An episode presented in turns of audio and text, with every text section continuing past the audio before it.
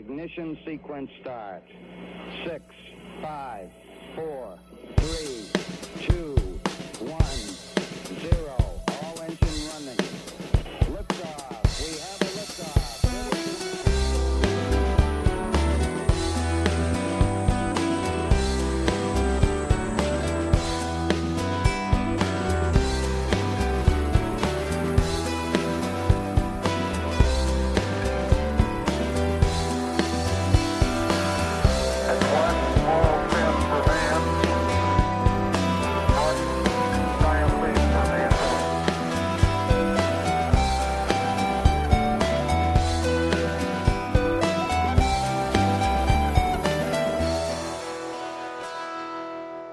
Hej och välkomna till decembernumret av Slottspodd, Slottskogsobservatoriets poddradiosändning.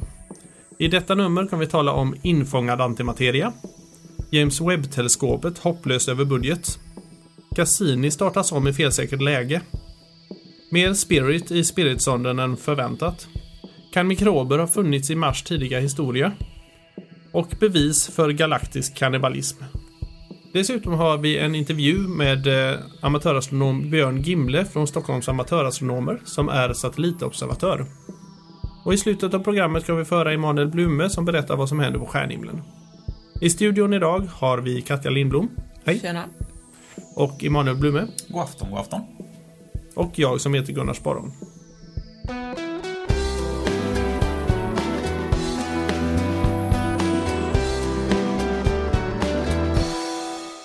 Vi ska börja med att prata om någonting som kan sägas inte finns. Det, okay. ja, det är nämligen så att det handlar om antimateria. Som det har gått runt en del i medierna det sista så har man fått höra att man har lyckats fånga in antimateria i ett experiment för första gången i världshistorien. Och den här antimaterian skulle då kunna hjälpa oss att få svar på frågan om varför universum egentligen existerar. Mm. Men för att börja det här så ska jag förklara lite vad, vad antimateria egentligen är då för lyssnarna. Man skulle kunna säga att antimateria är en slags spegelbild av vår vanliga materia som vi består av här i studion och våra lyssnare och ja, allt som vi känner till som man kan röra vid och ta på så att säga. Vi består ju av atomer där vi har en positiv atomkärna som är omringad av negativa elektroner. Mm. Men till skillnad från den här vanliga materian så är alltså antimaterian består av negativa atomkärnor som är omringade av positiva elektroner som man kallar för positroner. Och förutom det så, så skiljer den sig inte speciellt mycket. Den har samma massa, den beter sig på samma sätt magnetiskt och så, och så vidare. Men den har ju den lilla egenskapen att när den kommer i kontakt med vanlig materia så förstörs den och försvinner i, i enorma energiutbrott skulle man kunna säga. Och det är ju då en förklaring till att den antimateria som man har lyckats framställa i experiment, för det lyckades man om ganska tidigt tror jag, mm. har inte kunnat studeras och, och lyckas ha kvar speciellt länge i matten. Den försvinner direkt att säga. Mm. Hur det här då kan anknyta till varför universum finns är det att när universum bildades i Big Bang så antog man att det, eller man är ganska säker på att det bildades både materia och antimateria. Mm. Och det finns ingen anledning riktigt att anta att det skulle bildas olika mycket av varje, utan det borde bildas lika mycket antimateria som materia. Så då är frågan var all antimateria är idag. För om det ska gå enligt våra modeller så skulle det blivit så att antimaterian och materian bildades samtidigt och inom bråkdelen av en sekund så när de här kom i kontakt med varandra så skulle de ha annihilerat varandra som det heter, mm. tagit ut varandra. Det här innebär ju att det kan finnas en komplett spegelbild av vårt universum någon annanstans. Det är en teori faktiskt, en väldigt intressant teori. Man skulle kunna tänka sig att det är så att det var en liten obalans där i början som gjorde att den var lite mer antimateria åt ett håll till exempel och lite mm. mer materia åt ett håll. Och på de här olika sidorna då av Big Bang-punkten, om man nu kan säga att det finns en sån, men det är en annan, en annan diskussion, så, så var det olika mycket. Så att på vår sida så, så var det materian, det vi kallar materia, mm. som bildade ett universum. Och på andra sidan så var det antimaterian. Och finns det då liv i det här andra universumet så skulle de förmodligen kalla sin materia för materia och vår för antimateria. Ja, för de är så pass lika helt enkelt, egentligen. Ja, och vad är det som är anti med den egentligen? Det, det är godtyckligt. Ja, precis. Vi tycker att vår materia är ganska normal så att ja. vi kallar den för materia då. Sen ja, kan man ju också undra huruvida förhållanden i ett eh, potentiellt alternativt antimaterieuniversum skulle eh, vara motsatsen till de är här. Som till exempel en galax i vårt mm. kända universum består ju av eh, till ungefär uppskattningsvis nittiosex procent mörk materia. Skulle då nittiosex procent materia där utgöras av synlig eller påtaglig materia och fyra procent av mörk materia eller ljus materia? Det är någonting man kan fundera på. Det är, det är en väldigt bra fråga. Det är, det är lätt att blanda ihop de här begreppen. Oh ja. Den mörka materian som vi till skillnad från antimaterian inte vet ett dugg om vad det är för någonting mm. är förmodligen någonting helt annat. Antagligen, men eh, proportionsmässigt och eh, speg- enligt eh, spegelbildsmodellen bara. Mm. Ja, det är, mm. det är väldigt spännande tankar. Men då, för att återgå till den mer, ja, åtminstone ganska accepterade teorin då, till varför vi existerar, så är det det att det skulle vara en liten, liten obalans, att det fanns lite, lite mer materia än antimateria. Mm. Och det är därför vi finns här idag. Men det man har gjort nu då är alltså att man har, det är ett internationellt forskarteam i Genève, i, i CERN, alltså i L H C, Large Hadron Collider heter den väl. Mm. Det är alltså ett internationellt forskarteam där som har lyckats med konststycket att fånga in antimaterian i ett magnetfält innan den har så att säga försvunnit i energidimmorna. Var har de fått den ifrån? De har ju tillverkat den. Hur då? Jag vet faktiskt inte exakt exakta processen, men de har krockat atomer med varandra i, jag tror att de har krockat blyatomer. Mm. Jag är inte helt hundra, jag mm. citerar mig inte på det, men jag tror att de har krockat atomer och lyckats få, få till antimateria som de har lyckats isolera. Mm. För det svåra har varit att isolera det här innan den har kommit i kontakt med, mm. med atomer. Och det här har de alltså gjort eh, under väldigt eh, låga temperaturförhållanden för att det eh, ska, för att få ner atomernas rörelse, eller hur var ja, det nu? Det måste ja, den precis. Borde det, det stämmer. Mm. Mm. Eh, och det är inga stora mängder det handlar om, utan det är närmare bestämt trettioåtta antiatomer wow. som man har skapat. De, de har räknat. Ja, de var ganska snabbräknade. Mm. Eh, och, och de är inte kvar idag, så att säga, utan de, de släppte väl dem efter ett tag. Jag vet inte hur länge de lyckades behålla dem. Men de lyckades i alla fall fånga in dem i det här magnetfältet. Mm. Vilket är ett stort steg. Vad jag kan tänka mig är att det var en väldigt kort process. Att de lyckades hålla dem vid liv lite längre än vanligt, så att säga. För ja. det räcker ju med, kommer det in en enda atom i det här magnetfältet, vilket är ganska sannolikt, så borde de ha försvunnit rätt fort. Ja, ja men visst är det så. Då kommer vi in på det här med Dan Browns bok Änglar och demoner här. Ja, just det. Där var, det var ju nästan exakt det som hände. Ja. Jag har inte läst boken, men jag har sett filmen. Och jag minns mycket väl de här små kanistrarna med antimateria som blått lysande som det brukar vara i filmer. Åh, oh, häftigt. Ja. ja, det är lite som i Star Trek där med, med antimatter core där. Precis. Men det är kanske inte riktigt samma volymer då? Nej. De här, det var, det var väl ja, en halv liter såg det ut som på film. Okej. Av antimateria ja. i varje sån här liten burk då. Så än så länge är det rätt lugnt för våran del. Ja. Och även om man kommer upp i betydligt mer än de trettioåtta atomerna så blir det ganska lugnt. Ja, precis. För det blir inga ohyggliga mängder för så, lite, så få atomer. Nej, nej, precis. Så man lägger nog ner betydligt mer energi på att, att få till dem än vad man får ut när, man, när de annihaleras. James Webb-teleskopet är rejält över budget. Nej då. Japp, det James Webb-teleskopet för er som inte känner till det är ju uppföljaren till Hubble kan man säga. Det vill säga ett vanligt traditionellt optiskt teleskop fast lite större dimensioner, lite bättre utrustat som ska upp i omloppsbana. Precis som Hubble-teleskopet som nu varit uppe i tjugo år är det väl nu va? Något sånt. Ja, det är det. De har lappat och lagat det. Precis. Så det får äntligen gå i pension nu. Ja, snart. F- snart. snart ja, förhoppningsvis ska vi säga, för att som det ser ut nu så verkar det ju som att uppföljaren ligger lite efter i planerna. Eh, vad man har konstaterat är att eh, när man började planera det här James Webb-teleskopet, och det var slutet på åttiotalet, och det var väl då man höll på att tillverka det Hubble-teleskopet i princip, eh, då räknade man med att det skulle gå av stapeln på ungefär en miljard dollar. Fanns det redan då planen på att det skulle ersätta Hubble så småningom? Ja, precis. Okay. Det är ju lite planerings, eh, planeringstid som krävs för att bygga ett sånt här stort projekt då.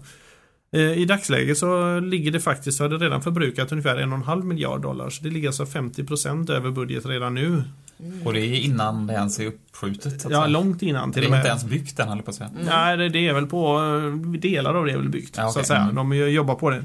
Och nu har de faktiskt eh, tillsatt en oberoende panel som ska studera, på sju personer då, som ska ha studerat projektet för att bedöma vad som är rimligt och vad, vad det hela kommer att sluta på. Okay. Och de har konstaterat det att det här kommer, dels kommer vi inte få upp det sannolikt, eller NASA kommer inte få upp det för september tjugohundrafemton. Absolut tidigast. Och när var det planerat? Och... Ja, det, det har ju skjutits upp flera gånger så tidigare... Jag har skjutit upp flera gånger. Ja, just skjutet det, blir det förr eller senare. Ja, precis. Ja, det, det, blir med uppskjutningar, att de mm. blir, det blir alltid uppskjutet på ett eller annat sätt. Exakt. Men de, planen var från början att det skulle upp tjugotolv eller något sånt där. Och ja, okay. Sista siffran jag hörde var tjugofjorton och nu har de skjutit det ett år framåt i tiden till då. Mm. Plus att de räknar med att det här kommer inte stanna på en och en halv miljard dollar utan kommer stanna på troligtvis någonstans eh, på dryga sex och en halv miljarder dollar. Aj, aj. Man kan undra om det är samma folk som planerade som planerade Hallandsåstunneln. Det är lite samma både tidsmässigt och pengamässigt. Vad är det som drar iväg med kostnaderna egentligen? Ställ inte så svåra frågor, jag tänker inte svara på det. Nej, jag har inget svar på det faktiskt. Eh, så vi får väl se vad det hela slutar. Ska den här förutsägelsen på sex komma fem miljarder dollar hålla, vilket är redan väldigt mycket över budget, så krävs det att man får rejält utökade bidrag de närmsta två åren för att det ska fungera. Annars är det risk att det kommer att bli ännu mera innan det väl kommer upp. Oh, vad jobbigt. Världens dyraste rymdteleskop. Ja, återigen. Du tycker man att de kan skära lite i krigsbudgeten kanske? Och, mm, varför inte? Ja. Ja, man räknar ju med det att den eh, militära budgeten i U S A ligger på ungefär hundra gånger den astronomiska budgeten. Så att det hade ju inte skadat, det hade gjort mer nytta för världen tror jag faktiskt. Ja, definitivt. Då till en annan eh, rymdfarkost med eh, lite, vad ska man säga? Lite krångel och lite problem. Det är lite, lite mm. tema. Lite, lite, det verkar vara någonting som, som går nu bland rymdfarkoster. Den här gången handlar det om Cassini, den här sonden som har varit ute och snurrar runt kring Saturnus och månaderna där. Som vi rapporterat om i tid som tätt. Ja, precis. Mm. Den har blivit något av en följetong i det här programmet. Den har stött på lite problem. Det är inte så att den egentligen har fått några mer allvarliga krångel så, men den, den, datorn i den har råkat ut för någon form av systemfel. Så att nu har man startat den i någon slags Cassini-motsvarighet till felsäkert läge. Oh. Så att experimenten på den avbryts ett efter ett. Och i skrivande stund så är det nog ett par dagar till tills det sista avbryts. Och då ska man starta om, kan man säga, systemen på den här sonden. Reboot. Ja, precis. Man bootar om den. Får man se om man går in i bios och gör någonting där. Men tanken är att den ska vara igång igen den tjugofjärde november, som är alltså i övermorgon. Yes. Mm. I, i talande stund i alla fall. Ni som hör på programmet vet, vet väl förmodligen mer än vi då. Eh, hur det har gått med, det, med den saken. Men vi håller alla tummarna här. Till dags dato så att säga, i inspelande stund så vet man inte exakt vad det är som, som är fel. Men eh, den här processen med att den går in i det här läget och sådär, mm. det är helt enligt planerna och det är sånt man har tränat inför och det, den följer färdiga protokoll så att säga. Så att okay. det, man är inte orolig egentligen. Nej, det är skönt. Ja, och det... alla, alla data, alla resultat och sånt har tydligen laddats ner. Mm. till jorden, så man har inte gått miste om någonting. Det låter betryggande. Mm. Och sen är den väl dessutom lite över tiden redan nu att den faktiskt har gjort det den borde göra väl? Det är mycket möjligt. Mm. Det, ja, för mig att det som vi har tagit upp förut så, så håller NASA-grejerna i regel ganska mycket längre än vad de är tänkta att hålla. Precis. Mm. Nu till en eh, sån som man ty- trott att den varit körd ganska länge. Det vill säga Spirit-sonden har vi ju pratat om några gånger, vet ni. Mm, just det. Och eh, man, den körde ju fast. Eh, Roverna alltså, som Roverna, ja, precis. Ja, ja, som är ute och kör. Den körde ju fast då i våras. På Marsytan. På Marsytan. I ett grustag, eller på att säga. I en eh, ja, grushål. Mer eller mindre. Det, man kan likna det med. Jag såg en film faktiskt nu på NASAs hemsida. En liten filmsekvens där de filmat just när den körde fast. Och, för den filmar ju automatiskt allt den gör. Och det var lite grann som att köra på skare, kan man säga. Mm. Så att den körde på ytan och sen helt plötsligt sjönk den ner genom någon form av ytskikt som var lite stabilare och till något som är mjukare. Det, man kan ju inte säga att det är skare, för det är ju sand alltihop. Men mm. alltså det var en liten sandskorpa som den mm. tydligen körde igenom, som den fastnat i. Men nu visar det sig att det är lite mer Spirit i den här sonden än vad man räknat med. Aha, okej. Okay. För att eh, det sista de gjorde med den eh, innan den eh, var tvungen att vila för vintern så att säga. För den får ju för lite ljus nu. Mm. Vilket innebär att den eh, kan inte hålla, både hålla systemen varma, för elsystemen behöver lite värme, och samtidigt hålla igång och göra aktiviteter liksom. Så det sista de lyckades göra då var faktiskt att backa den trettiofyra centimeter. Och jag menar, det är inte mycket att komma med, men trettiofyra centimeter ändå när man sitter fast är ju faktiskt en rejäl förändring. Lyckades de vinkla den då så att den fick solpanelerna mot solen? Nej, eller? Tyvärr. Ja. Den, den, den lutar aningen åt söder och solen ligger i norr på den punkten den är just nu då. Aj, aj. Så, att, så, så vad man nu förväntar sig är att eh, det blir en riktigt tuff vinter för sonden. Mm. För det behöver ganska mycket energi för att hålla värmen, och det blir rejält kallt när det blir dels nattetid och dels vinter nu. Så man räknar med etthundratjugo minusgrader. Hur lång är marsvintern? Ungefär dubbelt så lång som våra vinter kan man säga. Så den går över i... Det, var, det är någon slags motsvarighet vara... till senhöst nu då? Eller? Ja, egentligen så vintern är redan i full gång nu ska jag ah, säga. Okay. Så vintern är i princip ett...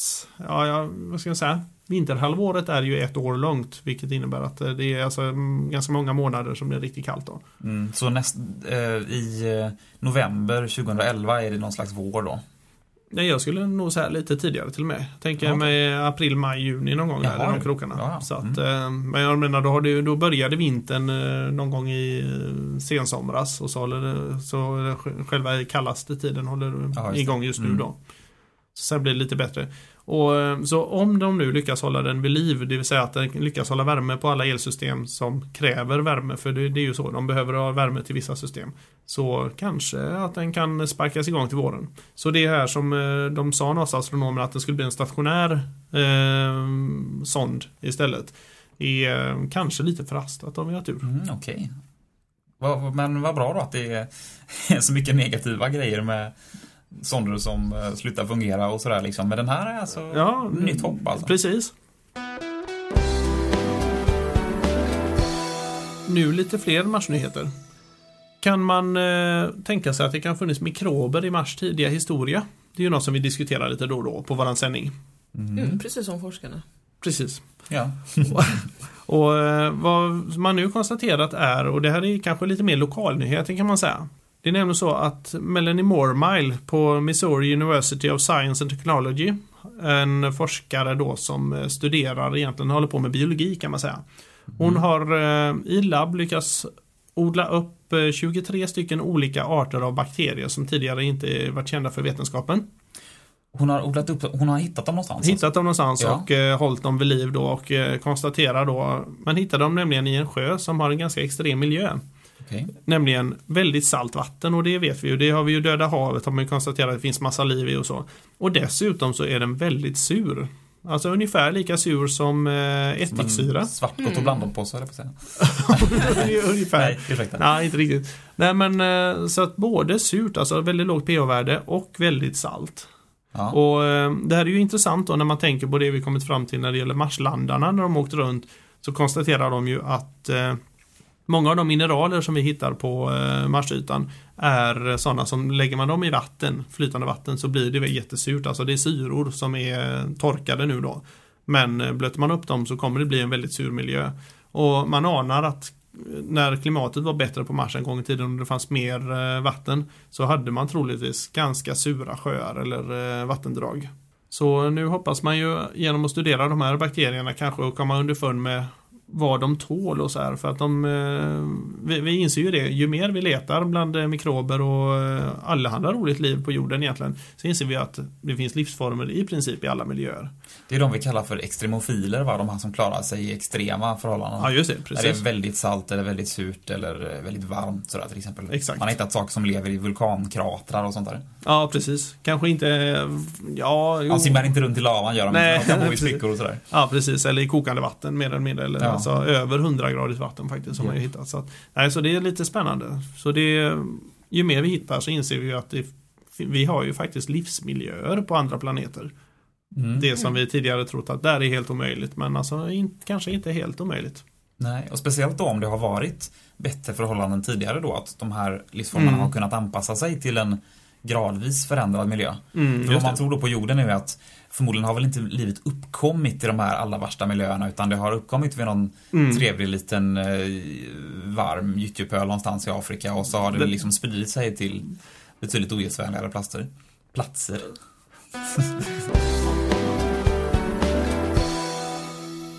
Fram till alldeles nyligen så har antalet upptäckta exoplaneter uppstigit till fyrahundranittiofyra stycken, för att vara ganska exakt. Ja, nära femhundra-strecket då. Ja, precis. Nu har man hittat den fyrahundranittiofemte, och således även den allra första som inte kommer från vår galax Vintergatan. Ah. Mm. Och ja, en från... exo-exoplanet nästan då.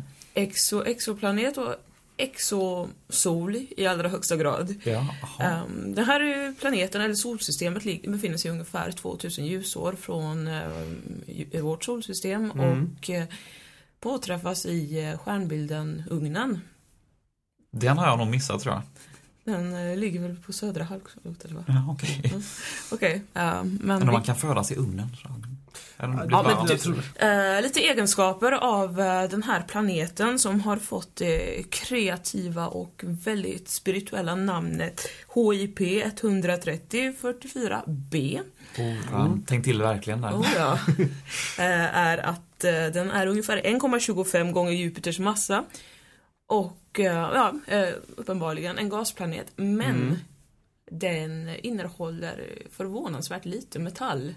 Okay. Eh, vilket eh, innebär att de, eh, de vedertagna teorierna angående planetbildning eh, ställs lite på sin kant här. Mm-hmm. Man tror alltså inte att planeter ska kunna bildas om det inte finns en viss metallprocent. Precis så.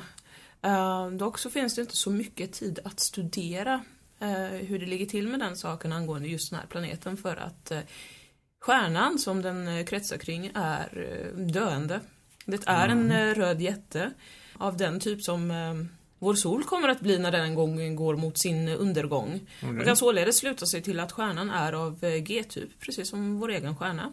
Mm. Men eh, den har svällt upp, och, eh, vilket, och detta förklarar varför eh, planeten ligger så nära den som den gör. Mm. För att eh, rent eh, tekniskt så skulle den inte kunna befinna sig så nära en stjärna som ga- i egenskap av gasplanet. Nej. Den hade inte kunnat bildas så nära, så att säga. Exakt. Uh, men uh, stjärnan är inte färdig än. Den ska dö lite till, och den mm. kommer att svälla upp uh, ytterligare. Mm. Uh, vilket Oj. innebär att uh, ja, helt enkelt innebär slutet på um, vår exo-exoplanet här. Då hittar vi den i grevens tid, kan man säga. Minst sagt. Och uh, var, varifrån den kommer är också en intressant uh, liten historia, för att uh, den tillhör den så kallade... Um, Helmiströmmen, mm. en dvärggalax som för cirka sex till nio miljarder år sedan slukades av Vintergatan. Mm. Således är det bevisat att vad som populärt brukar kallas för galaktisk kannibalism faktiskt existerar. Okej, så vi har ett, ett lik i garderoben, kan man säga då? Vi har ett lik i garderoben. Och den här, den här planeten är då, med sin sol då, ett kvarvarande bevis för att vi är skyldiga då, så att säga. Precis. Det är vad man har upptäckt hittills, men det kan finnas fler. Det är trots allt bara den första exo, exoplaneten vi mm. har upptäckt. Med stor sannolikhet borde det finnas fler då. Oh ja. Stjärnbilden Ugnen ligger på södra stjär, stjärnhimlen och når tyvärr aldrig över horisonten. Den når väl precis till horisonten, va? Fast, eller precis ja, under, så vi kommer inte riktigt se den. Den kommer inte över, så vi kan eh, inte se den eh, nuvarande hemvisten av denna mystiska planet. Nej, det är synd.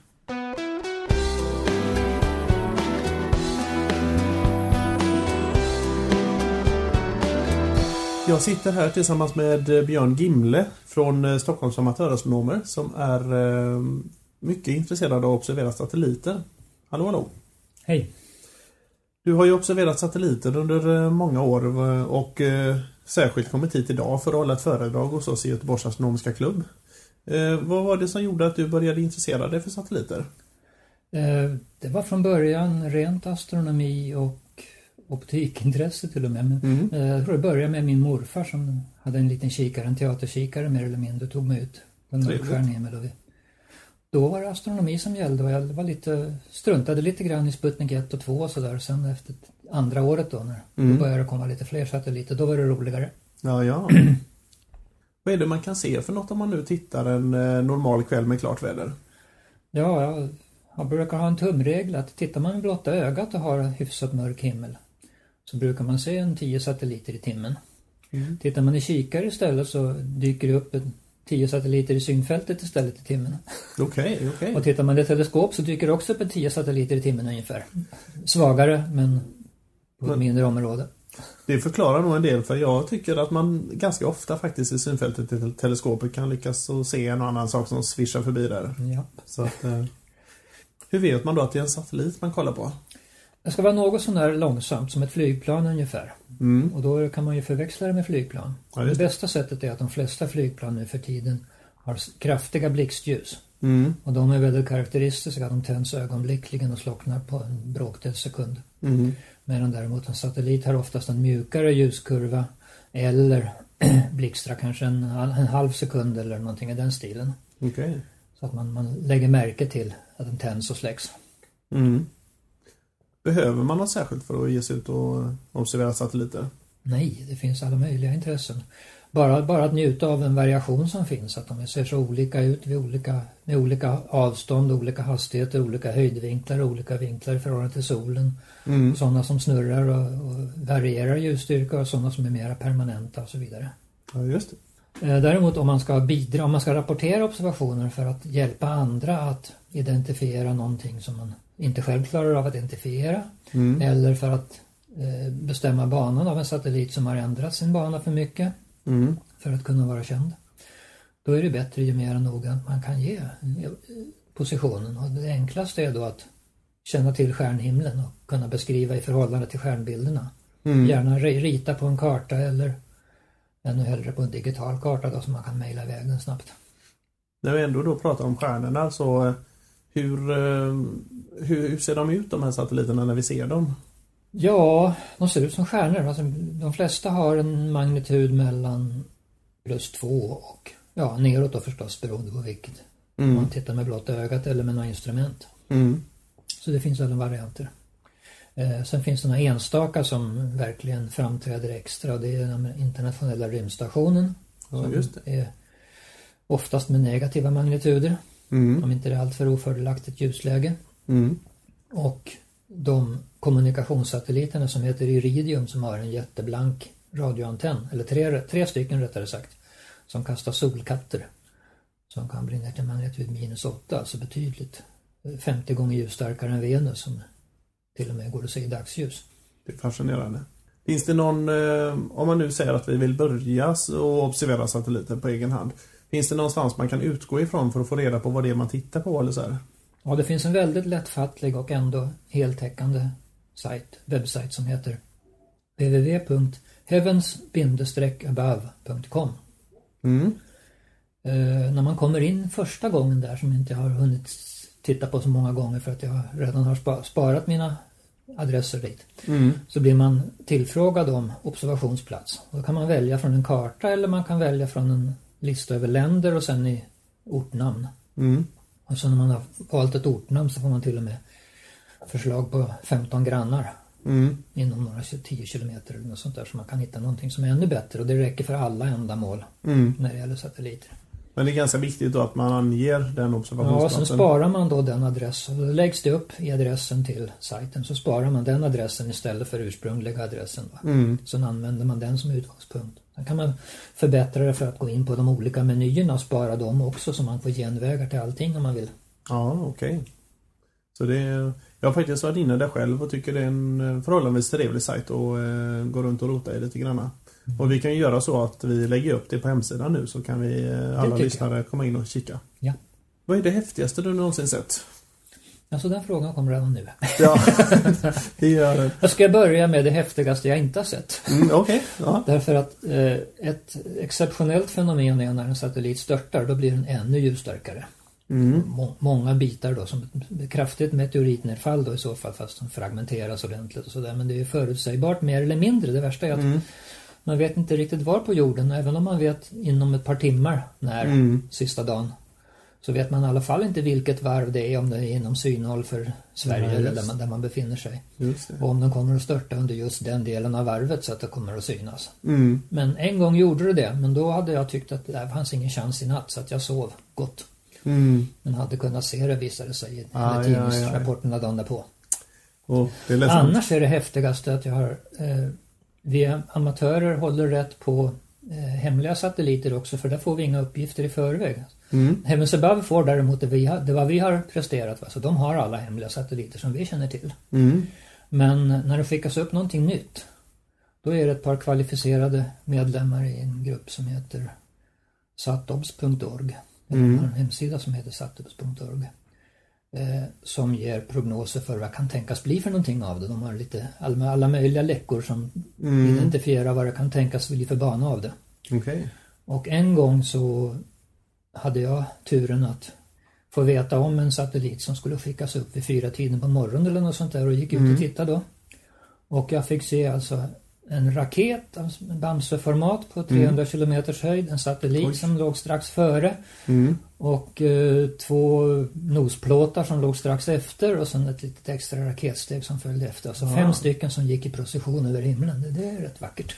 Och rätt avslöjande. Ja. Vad va, härligt. Japp. Då så, tack så mycket. Det var jättetrevligt att lyssna på ditt föredrag och kul att du kunde vara med i Slottspodd. Tackar.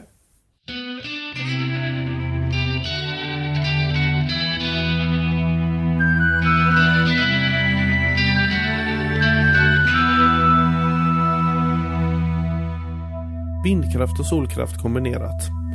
Glöm konventionell vindkraft och solkraft, här kommer något helt nytt.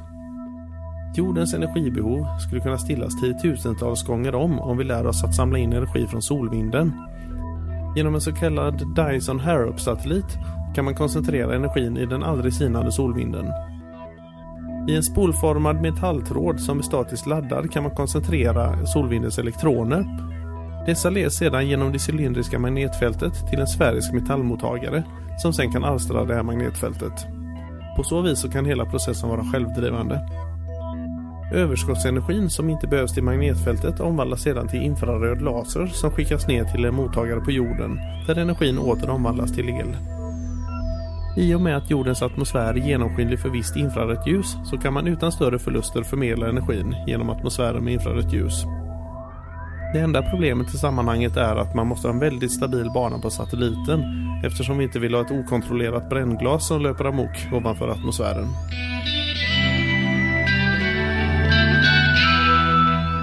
Vanligt marsmineral skulle kunna innehålla fossiler. Länge har det spekulerats i om det funnits liv på vår torra, kalla granne planeten Mars. Även om så skulle vara fallet så skulle vi då kunna bevisa det. Nya geologiska rön pekar på att en sorts mineral som har funnits på både jorden och Mars faktiskt skulle kunna bevara fossil och inte förstöra dem som tidigare data har visat. Sulfater som bildas i närvaro av vatten finns i stor mängd på planeten Mars. Bland annat finns det på landningsplatserna för den så kallade Opportunity Rover som har landat i området Meridiani Planum. Dessa sulfater har bildats genom sedimentation i så tjocka lager att mineralen har komprimerats.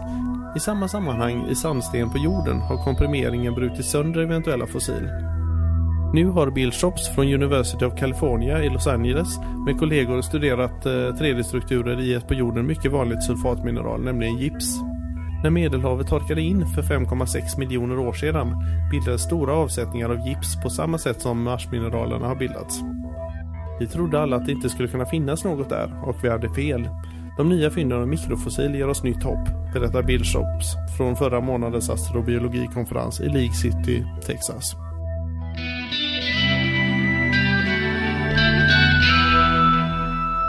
Växthusodling för den röda planeten. Att vi kommer ta ett tag innan vi kommer resa till planeten Mars, det förvånar kanske ingen idag. Men det stoppar oss förstås inte från att designa en utpost, berättar man på NASA för tidningen New Scientist. femtonde april i år uttalade U S A:s president Barack Obama avsikten att i mitten av tjugotrettiotalet skicka människor till vår till synes döda granne.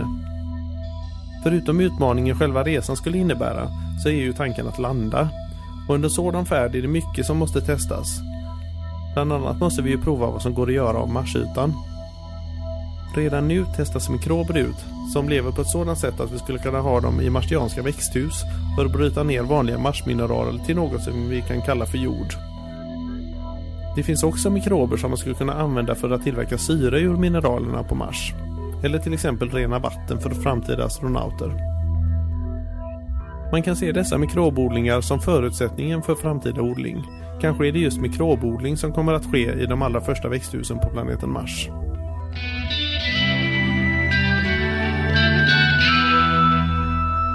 Neptunus döda zoner fulla av asteroider. Att det finns kometer i yttre solsystemet vet vi. En särskild sort av dessa är så kallade trojaner som vi tidigare har rapporterat om i Slottspodd. Till dags dato har man funnit sex stycken objekt i den döda zon eller Lagrangepunkt som det också kallas eh, framför Neptunus i banan. Att däremot finna dem i den Lagrangepunkt som ligger efter i banan har varit betydligt besvärligare då denna punkt befinner sig i samma riktning som en mängd svaga stjärnor i vintergasbandet. Tack vare en strategiskt bra belägen mörk nebulosa så har det forskarteam lett av Scott Shepard från Carnegie-institutet och Chadwick Trukillo från Gemini-observatoriet på Hawaii funnit den första trojanen bakom Uranus i banan. tjugohundraåtta L C arton som den heter hittades genom att bilder på området på himlen som tagits tidigare jämfördes med bilder som är mer nyligen tagna. Teamet bedömer att kroppen har en diameter på cirka hundra kilometer. Den är alltså fullt jämförbar med asteroider i asteroidbältet och större än de flesta kometer som går i jordnära banor. Dessa observationer antyder att det skulle kunna finnas närmare hundrafemtio kroppar av samma storlek i den bakre Lagrangepunkten och sannolikt lika många i den ledande.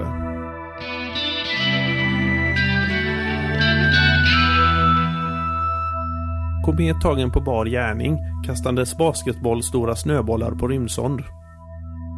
NASAs Deep Impact sond befann sig plötsligt under attack då den den fjärde november var på besök hos kometen Hartley två.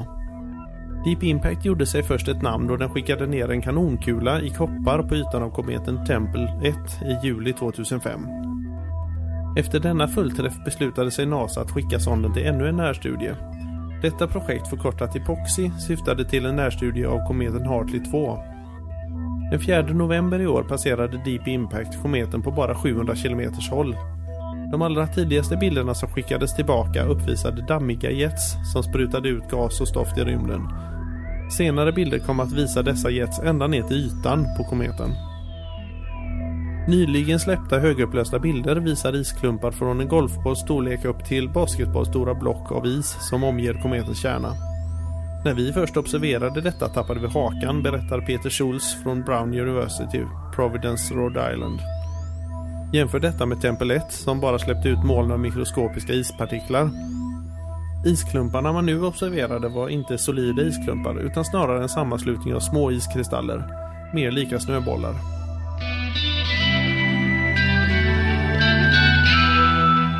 Gliese fem åtta ett g kanske inte lika jordlik som man skulle kunna tro. Som vi rapporterat har detta system visat upp den hittills mest jordlika planeten utanför vårt eget solsystem. Steven Vogt och Paul Butler på Carnegie Institution, Washington, berättade den tjugonionde september att de funnit en planet kallad Gliese fem åtta ett g. Den upptäcktes genom etthundratjugotvå observationer med det tio meter stora Keck-teleskopet på Hawaii och etthundranitton observationer gjorda av en rivaliserande grupp på European Southern Observatory med deras tre komma sex meters teleskop. Planeten skulle enligt denna grupp befinna sig väl inne i den så kallade guldlockszonen, det vill säga den zon där temperaturen är precis lagom för flytande vatten att finnas. Men nu kommer nya spännande data. På den nyligen avslutade konferensen i Turin, Italien, har det europeiska teamet förklarat att de inte alls kan finna den femte guldlockplaneten i sina utökade mätserier. I ett brev till tidskriften Science säger Francesco Pepe från Geneva-observatoriet att vi kan inte finna några bevis för den femte planeten i våra data. Visserligen, fortsätter Pepe, kan vi inte utesluta att den finns där, men våra data kan heller inte bekräfta dess existens. Till sitt försvar säger Butler och Vogt: under femton år av exoplanetjakt och över hundra funna planeter har vi ännu inte gjort några bevisat felaktiga beräkningar. Vidare säger Vogt: jag står för dessa data och analysen som lett till den bekräftade existensen av Gliese fem åtta ett g.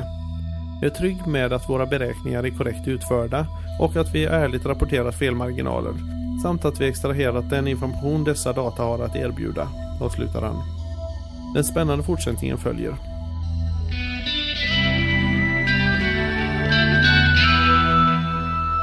Var är Vintergatans alla svarta hål? Svarta hål med en massa några gånger större än solens är inte bara svåra att observera, de kanske helt enkelt saknas. Det är i alla fall resultatet av observationerna i vår egen Vintergata, genomförda av Fevrar Ösel och hans forskarteam på University of Arizona. Teamet har genomfört observationer av sexton små svarta hål med tillhörande stjärnpartners. Vad de fann är att inte ett enda av dessa sexton hade en massa under fem solmassor. Tidigare teorier har indikerat att stjärnor vars restprodukt väger så lite som två solmassor kan bilda svarta hål.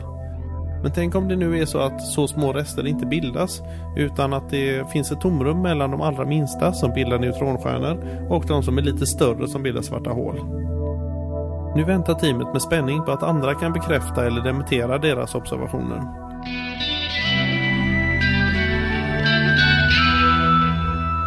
Tidigaste galaxen hittills detekterad. Det hittills mest avlägsna objekt som observeras är en galax på ett avstånd av tretton miljarder ljusår. Detta innebär att den här galaxen fanns så tidigt som sjuhundra miljoner år efter universums födelse. Galaxen, som bara ser ut som en liten röd dutt på ett av Hubble-teleskopets bilder, är en av ett flertal objekt som man antagit skulle kunna vara några av de mest avlägsna objekten hittills. Objekten har observerats av ett team med astronomer från både amerikanska NASA och europeiska E S A.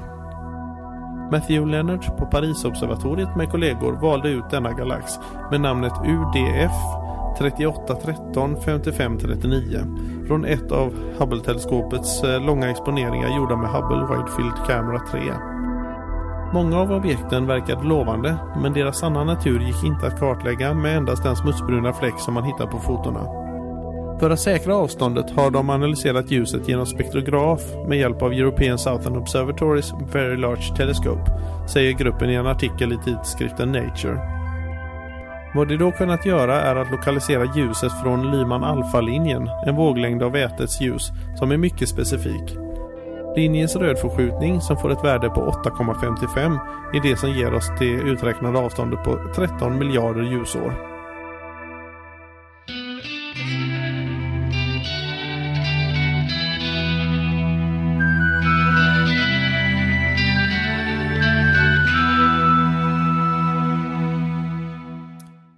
Då har vi kommit fram till stjärnhimlen under december månad. Med snön kommer god seeing. Ett vitt lager över marken gör att alla ytor värms lika mycket och temperaturen över marken blir jämnare, vilket gör det lättare att observera. Nu väntar vi bara på ordentlig kyla också. Stjärnhimlen klockan nitton på kvällen i mitten av december ser ut som följer. Rakt i väster ligger nu svanen som pekar med huvudet mot horisonten. I dess svart ligger den starka fanan Deneb på femtio graders höjd.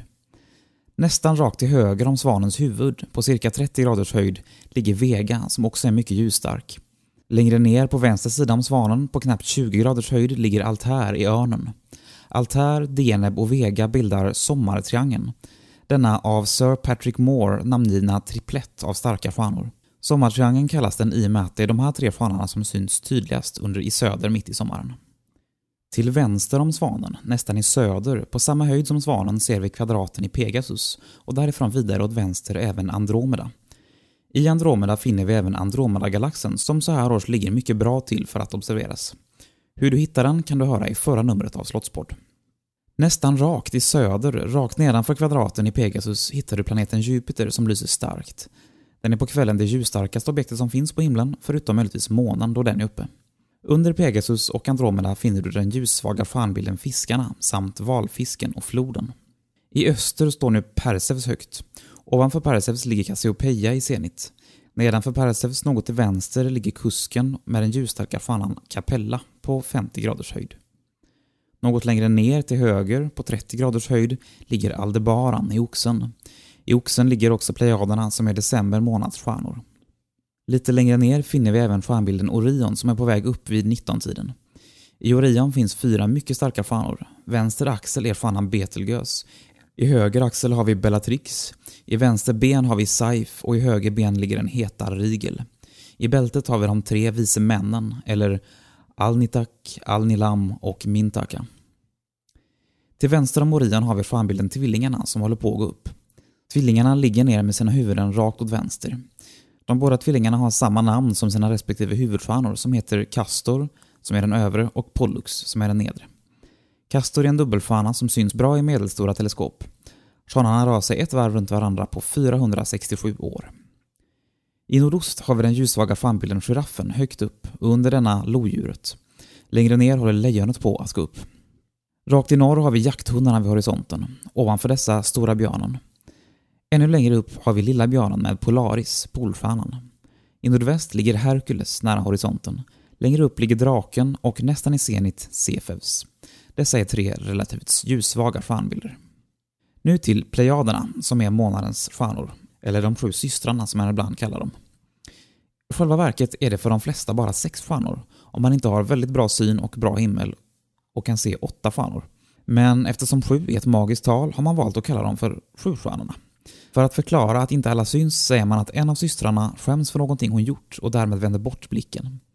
Om du har tillgång till en vanlig fältkikare kan du lätt räkna till ett femtiotal fanor. Har du ännu bättre utrustning så ser du drygt fyrahundra fanor som alla föddes när dinosaurierna levde på jorden. Därmed kan man kalla plejaderna för en ganska ung fanhop. Hopen är en så kallad öppen fanhop som är för liten för att hålla sig ihop av sin egen gravitation. Plejaderna ligger drygt trehundrafemtio ljusår ifrån jorden. Och så lite om vårt eget solsystem här i december. Vi startar som vanligt med månfaserna. Nymånen infaller den femte december klockan arton trettiosju. Månen är i första kvarteret den trettonde december klockan fjorton femtionio. Den är återfull tjugoförsta december klockan noll nio femton och i sista kvarteret den tjugoåttonde december klockan noll fem tjugo. Merkurius är som längst till öster om solen den första december men kommer inte gå att se i och med den dåliga vinkeln. Venus går under månaden upp strax efter halv fem i ost-sydost. Ljusstark som den är syns den nu fint på månaderna fram till soluppgången. Mars är inte synlig under perioden. Jupiter ligger i söder vid nittiontiden på kvällen i början av december. I slutet av december ligger den i syd-sydväst. Den ligger bra till på kvällshimlen hela månaden men den går ner runt midnatt. Saturnus går upp klockan tre på natten i början av december för att i slutet av månaden gå upp klockan ett. Ringarna ligger nu bättre till än för ett par år sedan även om det dröjer ett par år ytterligare innan de syns från sin bästa vinkel. Uranus ligger fortsatt nära Jupiter, nu knappt tre grader till vänster och något ovanför. Så ytterligare några intressanta händelser den här månaden. Första december kommer Cassini-sonden, om allt fungerar, att göra en liten banmanöver.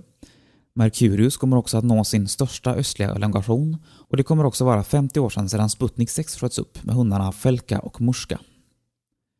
tredje december är den nya uppskjutningsdagen för Discovery som blir den sista färden för den här rymdfärjan. Den sjunde december går rymdsonden Akatsuki från Japan in i omloppsbana runt planeten Venus. Och det är också femton år sedan Galilei-sonden anlände till Jupiter. Den trettonde december når meteorskuren Geminiderna maximum med upp till åttio meteorer per timme, beroende på vistelseort och väder. Den femtonde december skjuts Soyuz T M A tjugo upp från Kazakstan till den internationella rymdstationen I S S. Den femtonde december är det också fyrtio år sedan sedan den ryska Venera sju landade på Venus. Den nittonde december är det femtio år sedan sedan uppskjutningen av den amerikanska obemannade Mercury ett A som var en föregångare till den kapsel som sköt upp med schimpansen Ham. Den tjugoandra december inträffar vintersolståndet klockan noll ett trettioåtta. Den tjugoförsta december blir det månförmörkelse. Den startar dock i gryningen och blir svår att se från södra Sverige. Partialfasen går att se halv åtta om du har en bra östlig horisont. Bor du i norra Sverige är läget något bättre även om månen står lågt. Den tjugoförsta december passerar också Cassini-sonden Enceladus. Den trettionde december är det tjugofem år sedan sedan Steven Synnott upptäckte Uranusmånen Puck. Och på nyårsafton trettioförsta december så kommer Mars Reconnaissance Orbiters primära uppdrag att vara slutfört. Nu återstår det bara att se vid hur gott skick den är. Den tredje januari kommer jorden befinna sig i perihelion, det vill säga som närmast solen med noll komma niohundraåttiotre astronomiska enheter. Det kommer också vara tjugofem år sedan Steven Synnott upptäckte Uranusmånarna Juliet och Portia. Den fjärde januari har meteorskuren Kvadrantiderna maximum med mellan tio och tjugo meteorer per timme. Observera under morgontimmarna innan gryningen för bästa resultat. Den fjärde januari är det också en partiell solförmörkelse. Tyvärr ligger solen lågt i Sverige. Som mest förmörkad är den strax efter noll nio trettio. Det blir inte någon total någonstans i världen men den står högre i Frankrike och Tyskland. Den åttonde januari når Venus sin största västliga elongation, fyrtiosju grader från solen. Så över till vad som händer på Slottskogsobservatoriet den här månaden. Vi kommer att ha stjärnhimmelsvisningar på onsdagar klockan nitton till tjugo fram till jullovet. Under jullovet så kommer vi den tjugonionde och trettionde december ha öppet nitton till tjugoett. Visningen tar en timme och startar sedan om. För att undvika att det blir för trångt så får du gärna komma klockan tjugo om du har äldre barn eller kan vara vaken längre. Gruppvisningarna i december är fulltecknade, men det går bra att boka för januari och framåt. Ring noll tre ett tolv sextiotre noll noll för information och öppettider. Göteborgs astronomiska klubb arrangerar ett föredrag söndag den femte december klockan fjorton med titeln "Vad kan vi lära oss av Vintergatans ursprung genom dessa stjärnor?" Det är filosofie doktor Anna S. Anadottir från Lunds universitet som kommer att hålla föredraget. För mer information kring Slottskogsobservatoriet och stjärnkartor till detta program, gå in på slottskogsobservatoriet punkt se. Och det är alltså två s, slottskogsobservatoriet punkt se. Eftersom det är julledigt i slutet av december så finns risken att nästa avsnitt av Slottspodd blir något fördröjt. I så fall kommer det under första halvan av januari. Programmet idag har gjorts av Gunnar Sparron, Katja Lindblom och Emanuel Blume. Korta rymdnotiser och vad som syns på stjärnhimlen har sammanställts av Gunnar Sparron. Musiken i programmet är komponerad av Emanuel Blume. Med det vill vi på Slottskogsobservatoriet önska er lyssnare klara skyar.